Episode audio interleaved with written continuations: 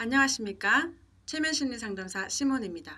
오늘은 내 주위에 있는 내가 아끼는, 내가 좋아하는, 내가 사랑하는 사람이 술 문제 때문에 어, 고생을 하고 있다면, 어, 과음 때문에 지금 그게 인생에 나쁜 영향을 미치는 걸 알면서도 덜 마시거나 술을 끊지 못하는 분들에게 그리고 그런 것에 대해서 의지를 보이는 것 같으면서도 또 같은 행동을 반복하고 주위 사람들이 뭐라고 말해도 듣기 싫어하고 그래서 참 도와주고 싶지만 어떻게 도와줘야 될지 모르겠는 분들 혹은 도와주고는 싶지만 먼저 화가 나고 안타깝고 열받아서 어, 막 혼내고 어, 잔소리하고 그런 분도 계실지 모르겠습니다. 사실 우리가 어, 아끼는 사람이 이런 그 중독에 빠져서 어, 이성적으로 행동하, 행동하지 못하고 자기 인생을 좀 계속 힘들게 만들어 나가는 걸 보면은 굉장히 안타깝고 우리가 마음이 안 좋아요.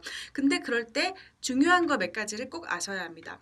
첫 번째는 그 사람들에게 더 많은 술이 왜 안 좋은가? 지금 당신이 술을 과음을 함으로써 술의 중독을 중독이 됨으로써 어떤 나쁜 주위 사람들에게 어떤 여, 나쁜 영향을 미치고 있는지, 어, 자신의 건강이 얼마나 안 좋은지, 인생에 얼마나 나쁜 영향을 미치고 있는지 그런 부분에 대해서 본인이 모를 거라고 생각하지 마세요.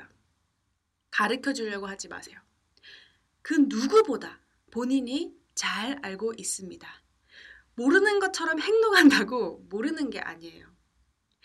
어, 술에 중독된 사람은 어, 술이 문제가 되는 사람들은 그 누구보다 자신의 문제에 대해서 어, 아주 날카롭게 자각하고 큰 수치심을 느끼고 있습니다. 이미 느끼고 있어요. 제가 장담합니다. 그런데 그 수치심이 있다고 어, 행동이 바뀌는 게 아니에요. 그 수치심은 오히려 더 많은 스트레스를 주고 더 자신 어, 자신을 혐오하는 그 그런 그 영어로는 self-loathing이라고 하는데 어, 자신을 미워하고 혐오하고 어, 혐오하고 싫어하는 그런 부정적인 감동을 감, 감정을 더 북돋게 해서 더 술을 마시게 할 가능성이 큽니다. 그래서 당신 자꾸 술 마시면은 나중에 어떻게 돼요? 네가 술을 마심으로 인해서 어떻게 됐잖아. 안 보이니? 이런 식으로 훈계하려고 하지 마세요. 충분히 자기가 알고 있습니다. 두 번째는 좀 비슷한 포인트인데 정보는 사람의 마음을 바꿀 수 없습니다. 정보만으로 바꿀 수 없어요. 정보만이 충분했다면은 담배 피우는 사람들은 담배가 몸에 안 좋은 걸 뻔하게 알면서도 다 피우잖아요. 그러면 아 담배 피면은 폐암 걸릴 확률이 훨씬 더 높아지는 걸 몰라서 피우는 사람은 없습니다. 그리고 예를 들어 아빠가 담배를 핀다면은 그 간접 흡연이 아이들한테도 안 좋은 영향을 준다는 걸 알면서도 핍니다. 근데 그 사람들은 바보도 아니고 모르는 것도 아니고 아이들을 사랑하지 않는 것도 아니에요. 이것이 바로 중독입니다. 중독은 내가 알면서도 그것을 무시하게 만들어요. 내가 아끼는 사람이 중독에 돼 있다면 술 때문에 어, 인생에 문제가 되고 있다면 절대로 가르치려 들지 말고 그 사람에게 더욱더 수치심을 주려 하지 마세요. 이미 스스로를 가장 지금 학대하고 있는 건그 그 자신, 그 사람 자신일 겁니다. 이럴 때 어떻게 해야 하냐? 결코 쉬운 일은 아닌데요. 이렇게 지켜보기가 쉬운 건 아닌데 이럴 때는 어, 그 사람에게 어, 그 사람 있는 그대로를 존중해주고 사랑해주세요.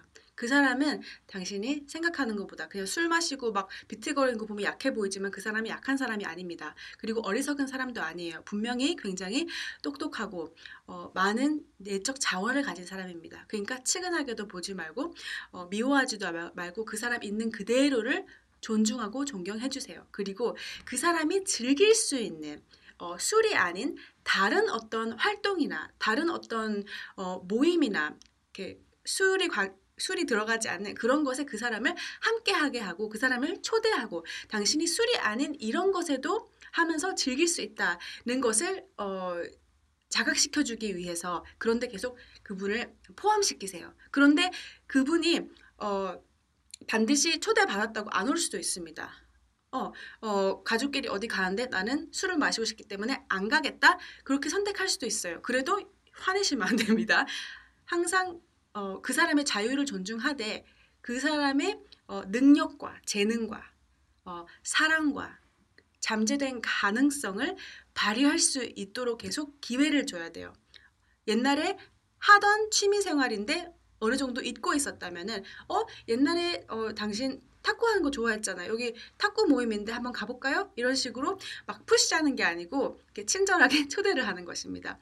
혹은 어 예를 들어 뭐 저녁에 혼자서 술을 많이 마신다면은 오늘 어, 한 번은 우리 교회에 같이 예배를 가볼까 가볼까요? 저녁 예배가 있는데 거기 좋은 사람들도 많이 있고 하는 가볼까요? 이런 식으로 당연히 술좀 마시지 말고 이런 데 좀 와봐요 이런 게 아니고 우리가 함께 즐기면서 어, 서로 이렇게 엔조이 할 수 있는 그런 부분을 부각시켜 줘야 돼요. 술을 마시는 사람은 자신 자신에 대한 수치심과 어, 내가 술을 안 마시면 인생을 이겨갈 수 없을 것 같은 그런 물론 헛된 생각이지만 그런 생각에 사로잡혀 억눌려 있습니다. 그렇기 때문에 술 외에 내가 즐거움을 경험할 수 있고 이완을 경험할 수 있고 작은 만족과 행복이라도 경험할 수 있는 그런 부분을 계속 상기시켜 줘야지 자발적으로 아 인생이 술이 다가 아니구나 술을 안 마셔도 이렇게 좋을 수 있구나 이런 식으로 자각 어, 자발적으로 깨어날 수 있는 그런 과정이 어, 그런 서, 설립됩니다.